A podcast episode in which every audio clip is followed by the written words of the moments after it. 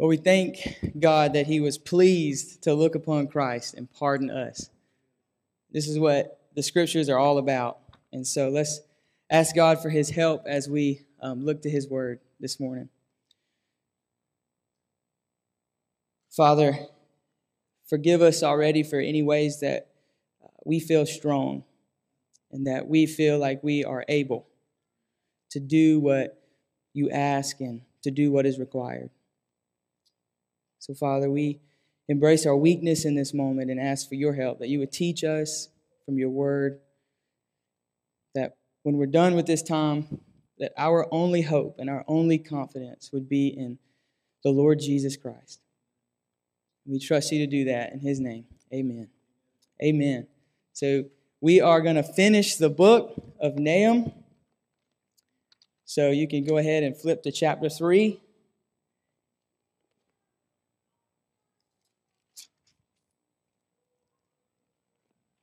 So it's been a, a, good learning experience for me as a, as a preacher, as a pastor, just thinking about sermons and prepping and the way you'd plan them and, and things like that. So I'm thankful to um, not, I mean, of course, I'm grateful to be your pastor, and I'm grateful that I can learn and grow um, with you guys, uh, with your encouragement and love and prayers. And so, um, as a brother in Christ and as your pastor, it means everything to me uh, to, to be up here and to do this, to hand you Christ, to hand over the good news. And so, as we begin, I just want to just reiterate everything that we've been through as we go into this last chapter, just made by way to reiterate almost as a way to catechize us. To if someone said, "What in the world is the book of Nahum about?"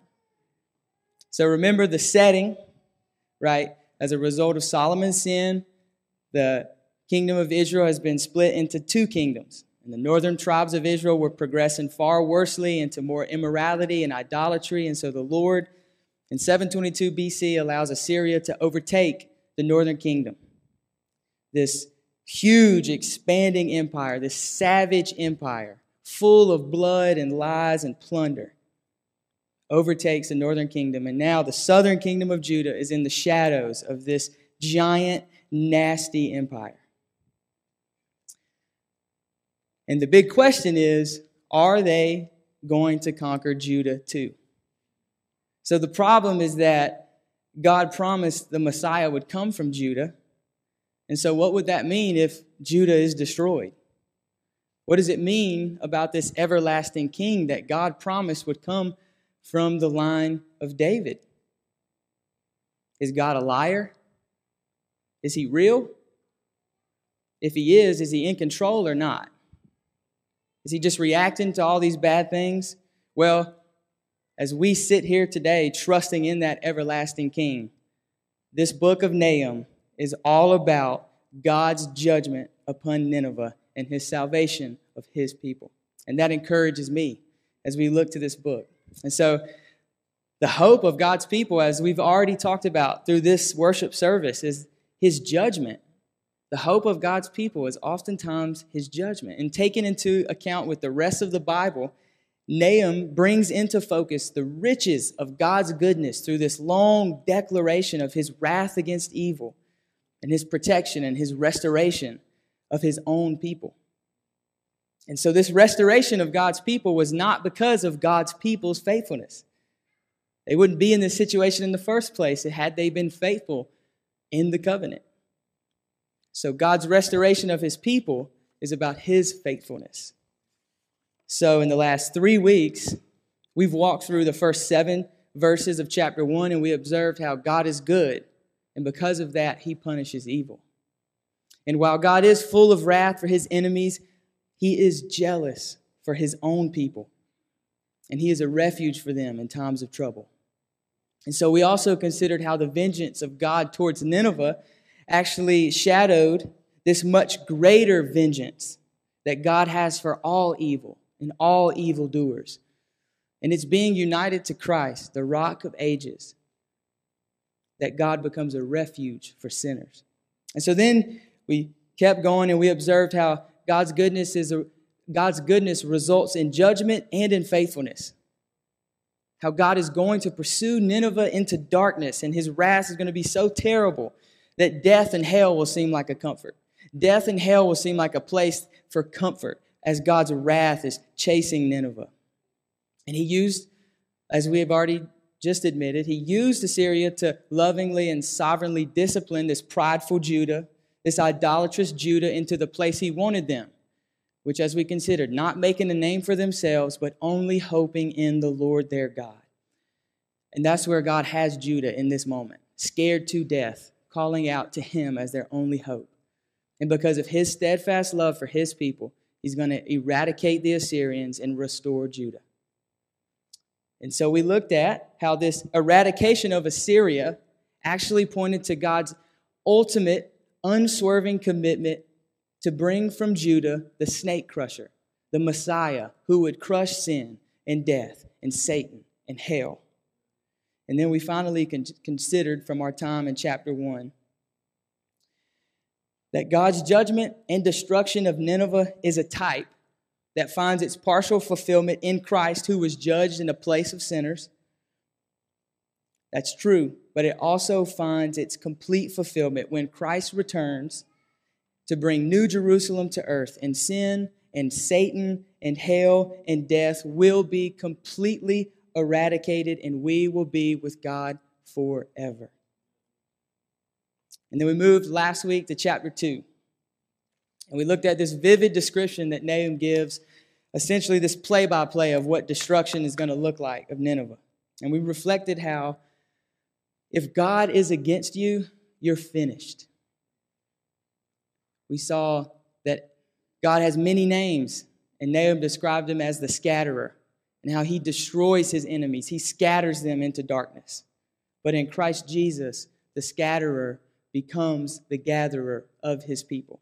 The life, the cross, the resurrection of Christ means that God will never forsake us. He will never forget us, and He will never finish us. The Good Shepherd has gathered us into the fold. And it's actually God's design. We finished last week. It's God's design that we live in utter dependence upon Christ, not our own efforts. And so this morning, we arrive in chapter 3. And so I've broken chapter 3 into uh, four sections. And so we're just going to work through the text in those four sections. And then at certain points, we're just going to stop and reflect. And I'll make it very clear that we're stopping and we're going to meditate on some things. So if you're in Nahum chapter 3, I'm going to read for us, starting in verse 1.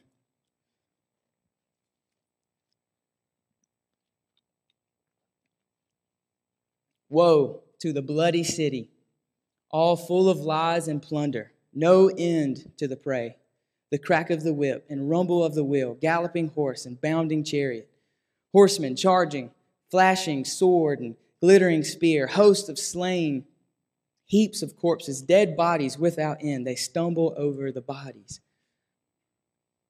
And all for the countless whorings of the prostitute, graceful and of deadly charms who betrays nations with her whorings and peoples with her charms. Behold, I am against you, declares the Lord of hosts, and I will lift up your skirts over your face, and I will make the nations look at your nakedness and kingdoms at your shame. I will throw filth at you and treat you with contempt and make you a spectacle. And all who look at you will shrink from you and say, Wasted is Nineveh who will grieve for her? Where shall I seek comforters for you? Are you better than Thebes that sat by the Nile with water around her, her rampart at sea, and water her wall? Or Cush was her strength, Egypt too, and that without limit. Put, the Libyans were her helpers. Yet she became an exile. She went into captivity. Her infants were dashed in pieces at the head of every street. For her honored men, lots were cast, and all her great men were bound in chains. You also will be drunken. You will go into hiding. You will seek a refuge from the enemy. All your fortresses are like fig trees with first ripe figs. If shaken, they fall into the mouth of the eater. Behold, your troops are women in your midst. The gates of the land are wide open to your enemies. Fire has devoured your bars. Draw water for siege, strengthen your forts, go into the clay, tread the mortar, take hold of the brick mold. There will be fire to devour. There will be fire devour you. There will the fire devour you. The sword will cut you off. It will devour you like locust. Multiply yourselves like the locust. Multiply like grasshoppers. You increased your merchants more than the stars of the heavens. The locust spread its wings and flies away. The princes are like grasshoppers, your scribes like clouds of locusts, settling on the fences in the day of cold. When the sun rises, they fly away. No one knows where they are. Your shepherds are asleep, O king of Assyria. Your nobles slumber. Your people are scattered on the mountains with none to gather them. There is no easing your hurt. Your wound is grievous. All who hear the news about you clap their hands over you. For upon whom has not come your unceasing evil? Praise be to God for his word. And again, after reading stuff like that, we're always like, and what are we praising him for? But notice with me in the first four verses the sins of Nineveh.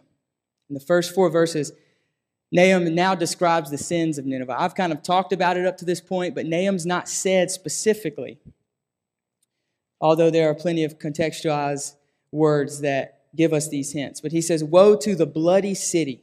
The city is full of murder. Next, it's full of lies and it's full of plunder. There's no end to the prey. There is not a single person, there's not a single child, a single woman, a single family that won't be killed if they get in the way of Assyria. There's not a single person they would not lie to to get what they want.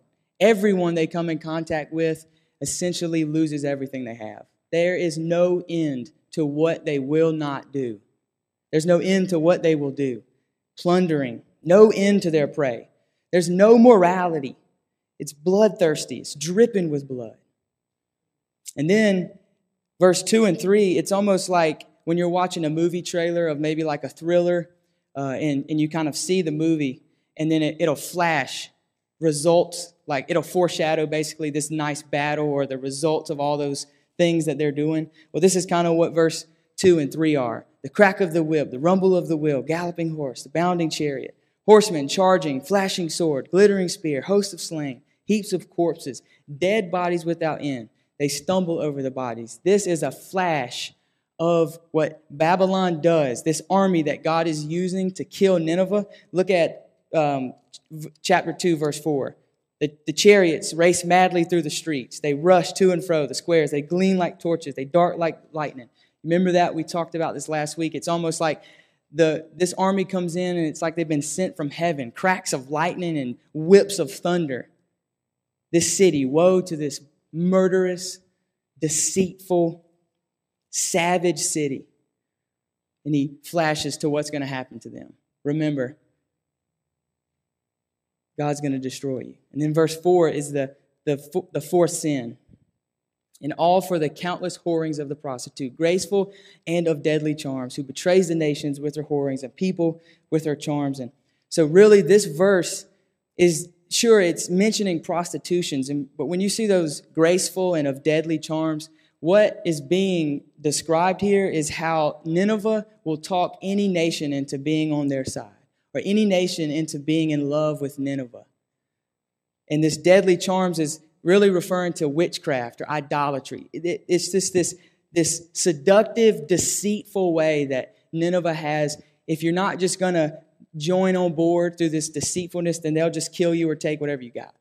But this is just referring to this murderous city is full of deceit and plunder in the way they just prostitute uh, around to just grow their empire.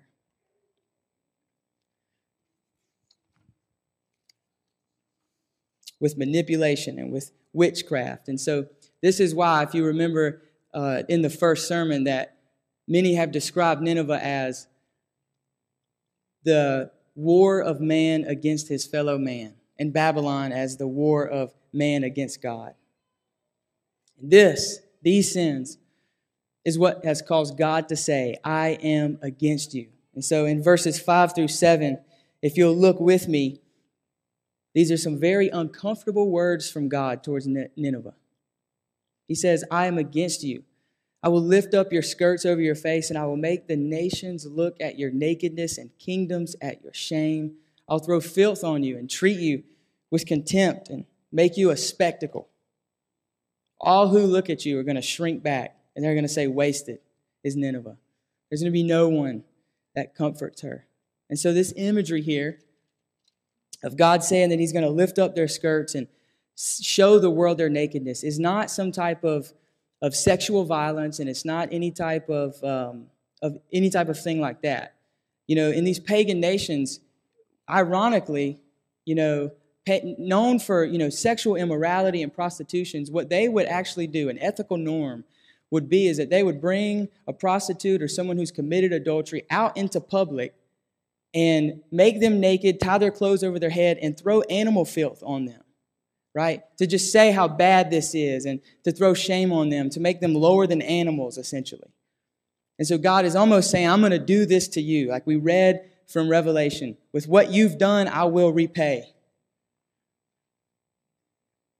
And so the glories of this great empire, they claimed to be so glorious and so magnificent, and they looked so mighty and so healthy, so powerful. They would be stripped naked, and the nations would see what they really are a shameful disgrace. And then moving forward, looking at 8 verses 8 through 11, we're going to notice this rhetorical question from Nahum. He asks them, Are you better than Thebes? Right? And then he mentions these other places. See, Thebes was this, you know, mighty Egyptian city, and it was on the Nile, surrounded by water. So, of course, if you're a city and you're surrounded by water, you're essentially impenetrable. Because imagine if you have all your, your archmen, your archery men on the top of all your towers, right?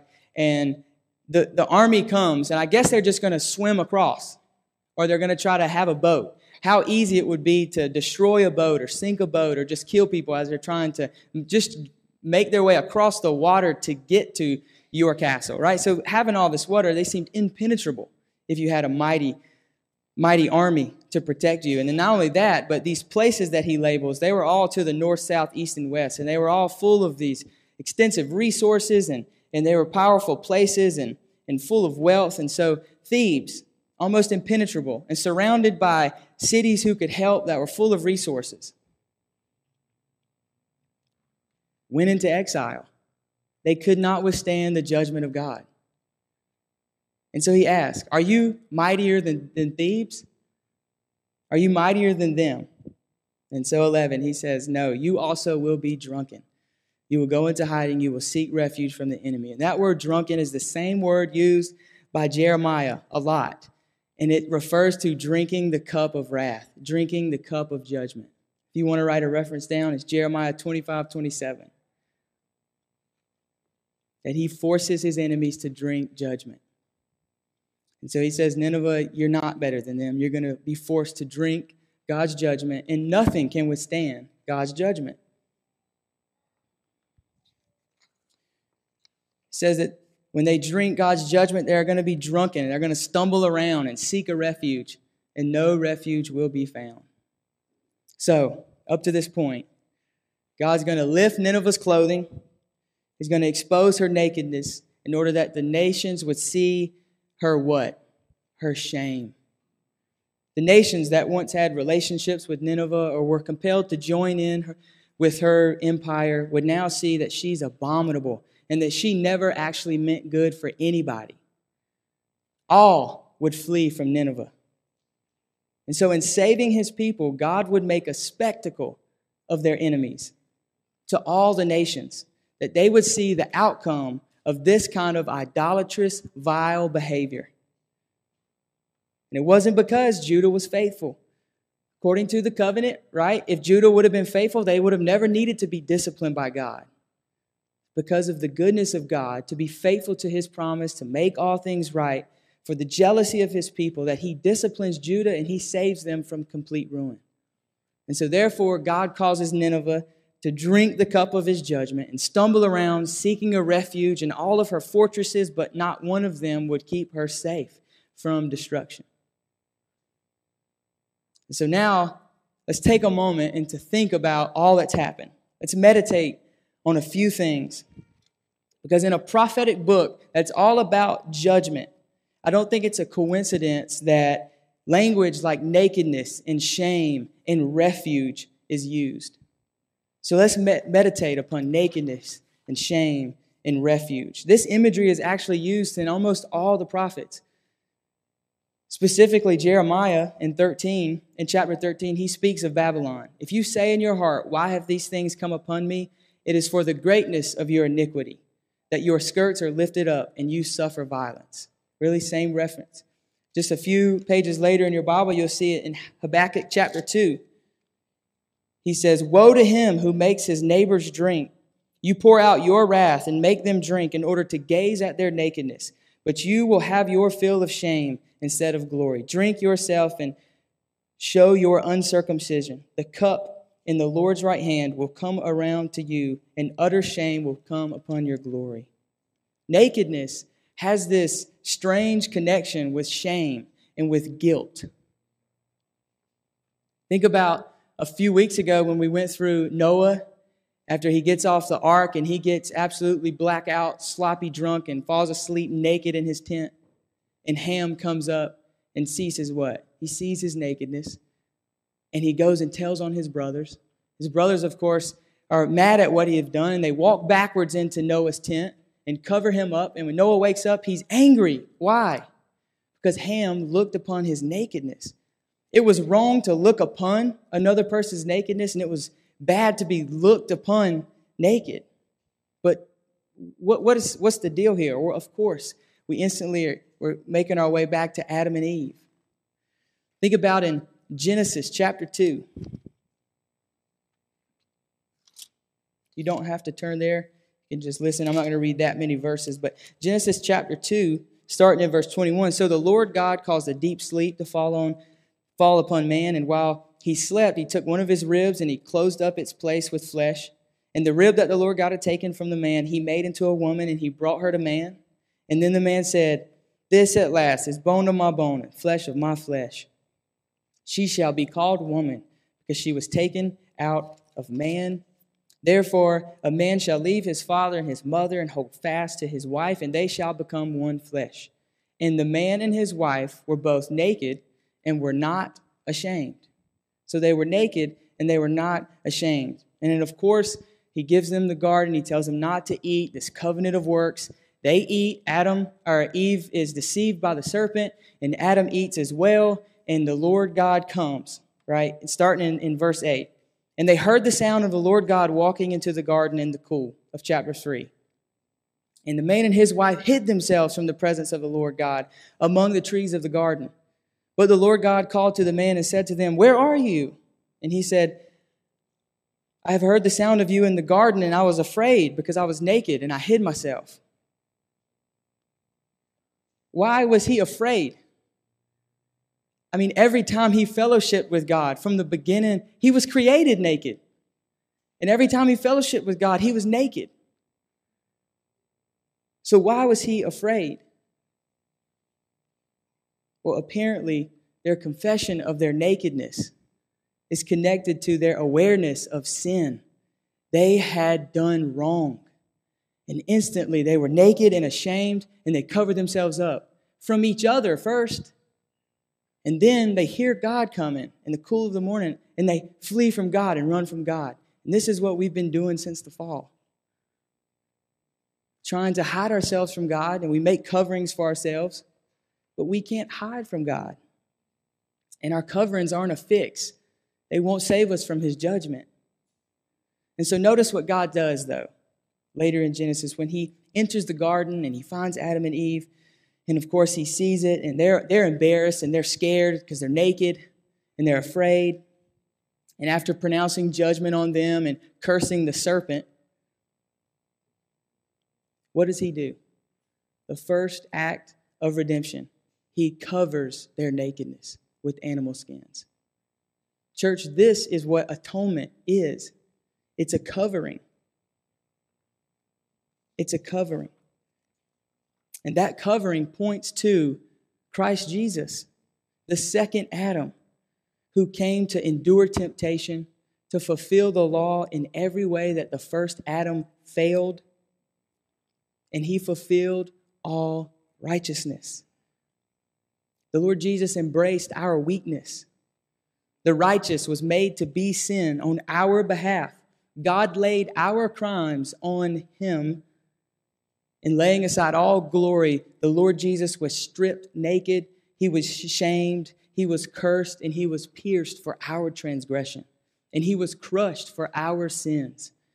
And the strike which killed him, which killed the Messiah, brought us peace. And therefore, brother and sister, on account of Christ, you are righteous and you are forgiven because the Lord Jesus has, I mean, because God has covered you in Christ. He has covered you with Christ. You see, the unbeliever, Nineveh, all of those who don't trust in the Messiah, they say, God, don't look at me. Now, Nineveh seems big and bad and mighty, right? And they said, who, who, who has an equal? No one has an equal with Nineveh. But when God's destruction is coming upon them, this is what they're screaming Oh, God, don't look at us. Don't show our nakedness because we are shameful. But the believer, God's chosen people like Judah, all of those who trust in God's Messiah, we say with David, Search me, O God, and know me. Lead me in the way everlasting. But be honest. How many of us are ashamed to pray like that?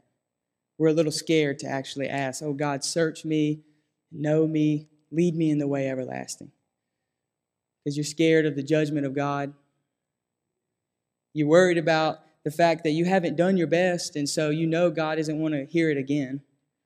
You begging for forgiveness and for grace and for help.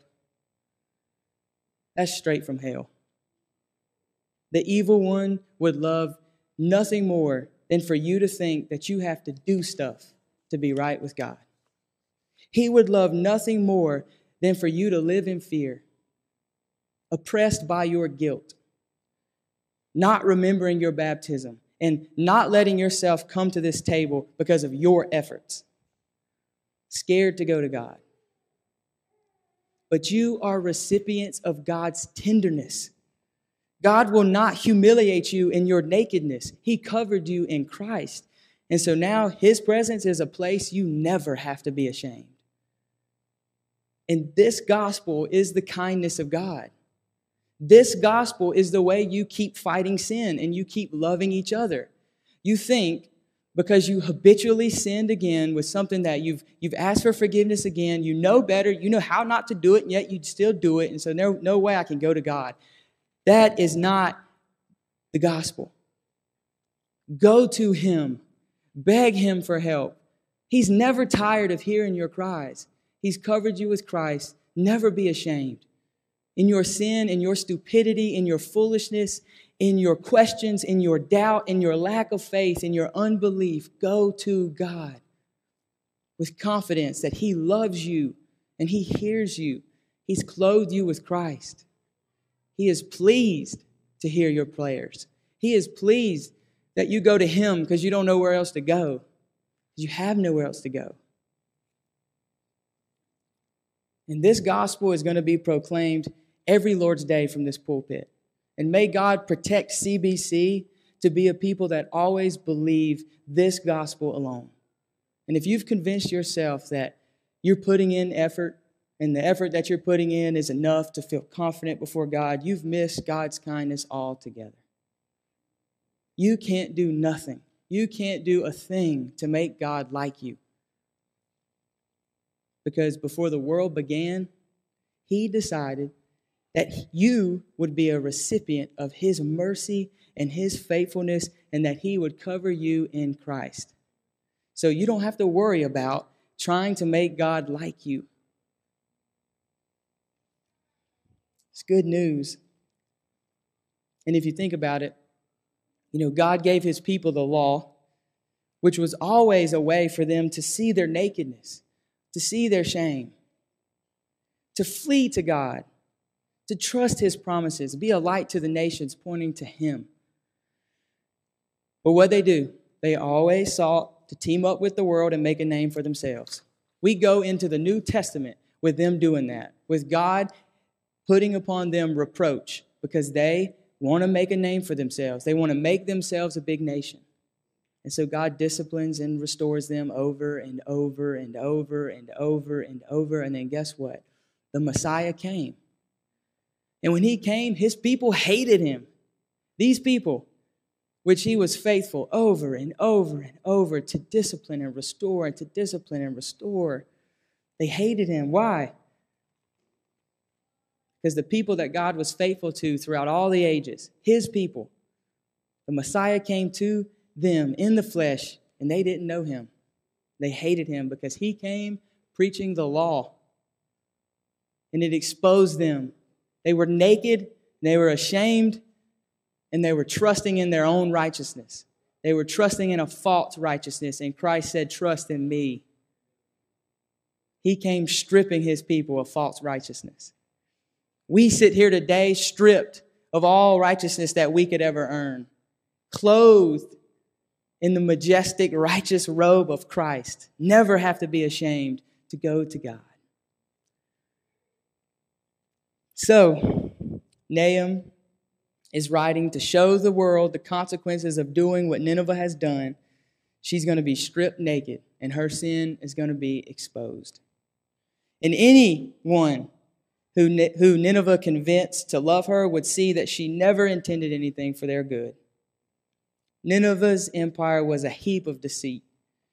It was full of lies, it was full of murder, and it was only evil.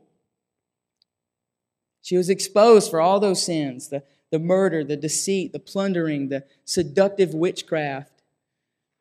And no one will grieve for her. Her oppressors are glad to see her destruction now that they see her shame.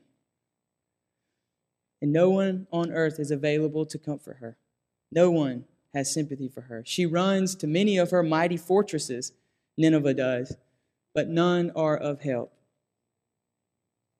And this leads us to the final verses of chapter 3, starting in verse 12. He's going to call out all these fortresses that Nineveh would trust in. Verse 12 says, All your fortresses are like fig trees with ripe figs. If shaken, they fall into the mouth of the eater. You're ripe with figs, but it's like when this army comes and shakes the tree, yes, you look pretty and you look nice, but as soon as destruction comes, all of those fortresses that are ripe fall right into the mouth of Babylon. So you run to your fortresses, but if shaken, they fall right into the mouth of the eater. Behold, the first group, he says, of their fortress. Who are they going to look to? Their troops, their mighty army. But he says they're like women in your midst. This isn't a this isn't a sexism thing. This is about war and purity, brute might, strength. You're not going to want an army full of mothers. Not because you're you're weak or you have no value, but because I'm sure there's a, a city full of men who can carry heavier swords or who can carry heavier shields. And it's about pure strength. This isn't a, a knock, right? This is just saying that it's a, it's a way of saying that your army, they're weak. They can't help you. So you go to your troops, but they're weak. So if that offended anybody, I'm sorry, I didn't mean to, but I think you, you follow what I'm saying here with, uh, yeah. So they go to their troops and they're of no help. The gates of your land are wide open to your enemies, and fire has devoured your, devoured your bars. So your troops come to protect you, but there's no help. And then verse 14, Nahum kind of, again, sarcastically and tells them to, uh, you know, gather resources, draw your water, get ready because it's going to be a long battle, and strengthen your forts. Go get the clay, right, and the mortar and, and take hold of the brick. So he's like, so as they're, you know, beating down the walls, you better get ready to rebuild them and probably should build more walls, right? It's all rhetorical. They, they have no hope because he says this in verse 15. There will be fire to devour you. The sword will cut you off and it will devour you like locust. So he's like, hey, get ready and, and try to try to, you know, do something, but it's gonna be pointless. Matter of fact, you know, multiply yourselves like the locust, multiply like grasshoppers. So, like, you know, just multiply your strength. Try to get strong. Defend yourselves. And then verse 16, he says, the second group of the fortresses that Nineveh would go to. You increased your merchants more than the stars of the heavens, right? So, of course, any huge empire is going to have an amazing commerce system, right? They're going to have, so it's like they have more merchants as number of the stars. Money is not an issue, but he says that money won't help. The locust spread its wings and flies away. They're so destroyed that bugs don't even have anything to eat on. The locusts have no reason to stay around. So don't go to your money because you're going to be so destroyed that no, nothing is going to be wanting to be around Nineveh. The locusts will not stay there. And then verse 17, your princes. And so then he just basically talk, calls out their government. They're like grasshoppers, and your scribes like clouds of locusts. And the scribes here is talking about marshals, and these are like your government leaders who would be telling the leaders of the army what to do. So your princes, you know, your government, they're like grasshoppers and scribes, the clouds of locusts. And here's what locusts do in the cool of the day, they come to, to eat and to, and to um, feast off the harvest. But as soon as the sun rises and their wings start to warm up, they're flying away. So, as far as your government, Nahum says, no one is to be found. They've all, they've all dispersed and fly away. They are of no help. Soon as destruction came, all this mighty talk they had, they ran. And so he says in verse 18, Your shepherds are asleep, O king of Assyria. Speaking of your nobles, right? That's why he says, Your nobles slumber. Your government, who should bring your people together, have dispersed. And now your people are like sheep on the side of a hill with no one to gather them. They're spread out over the mountains, O king of Assyria. Assyria. They have no one to gather them. What are you going to do? And then 19, our last verse, answers all of our questions, right? There's no easing your hurt. Your wound is grievous. This wound is going to be fatal. There's no recovering from this wound. And all who hear the news about you clap their hands over you. And he, like Jonah, they're the only two people who end their prophet, their prophecy with a rhetorical question. For upon whom has not come your unceasing evil? Who hasn't come under your evil. And so now we just meditate one more time upon some, some things. And I want to start this off by saying, get ready to clap and rejoice. There had to be a title for this meditation is get ready to clap and rejoice. So more than Nineveh or any other corrupt empire or nation, you know, there is not one thing in all creation that hasn't been ruined by the fall. What hasn't sin ruined? It's corrupted everything. And we all inherit the death of Adam because we would have chose death too. And we're born and we grow up in need. We, we're, we're born and we grow up needing no help, hating God or loving self. We do this naturally and willingly. And we still, even as believers in Christ, sin all the time sickness, pain, and hurt. It's the air we breathe. Death haunts all of us, even though it's not the final word because of Christ, it still haunts us. Satan prowls around to devour, and he's at work in the sons of disobedience. Yet, God is not a God who delights in wickedness. Evil may not dwell with you. The boastful shall not stand before your eyes. You hate all evildoers, says Psalm 5. You destroy those who speak lies. The Lord abhors the bloodthirsty and deceitful man. And when Christ returns, God is going to judge the world in righteousness. Psalm 96.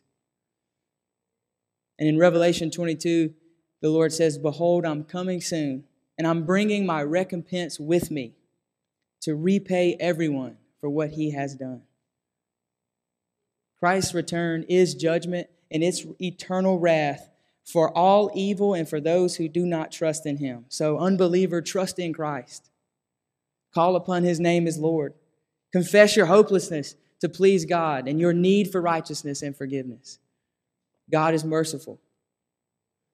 And for all of God's children, those who only hope in Christ, his judgment becomes our great hope and our great delight as we herald the mercies of Christ to all people until that blessed day. Christ's resurrection and his ascensions means that he is returning to reclaim all of his own, to claim all of his own. And we will be united in a resurrection like his. Satan's doom is sure, sin's doom is sure. Hell, done with, death no longer haunts us. It's all powerless against the plans of God because Christ didn't stay dead. And soon God is going to crush Satan under our feet at the return of Christ. Satan, evildoers, all evil in the world will finally be destroyed in eternal judgment because vengeance is the Lord's. And he will not clear the guilty.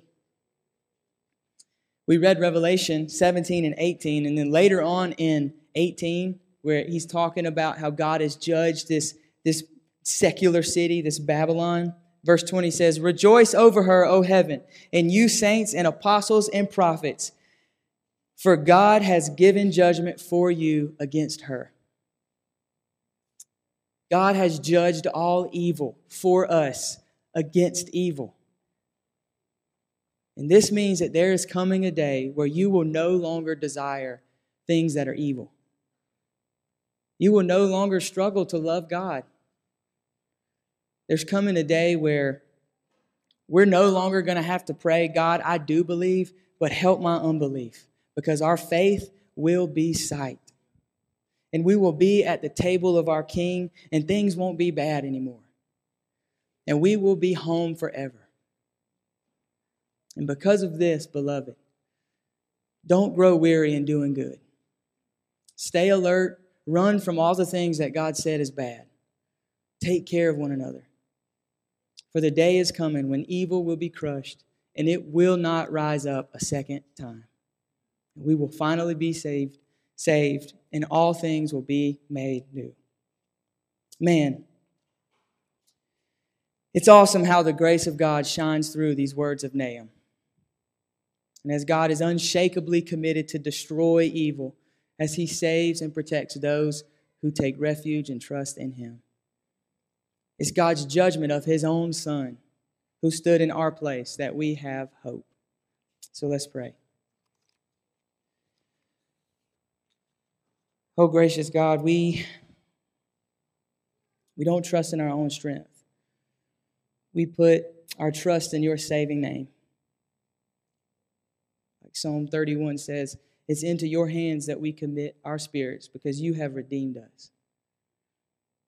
And so we give all praise to you, Lord Jesus, for you have delivered our souls from death. And so we ask you to continue as we go to the table to teach us to fear, to love, and to trust in you above all things. Amen.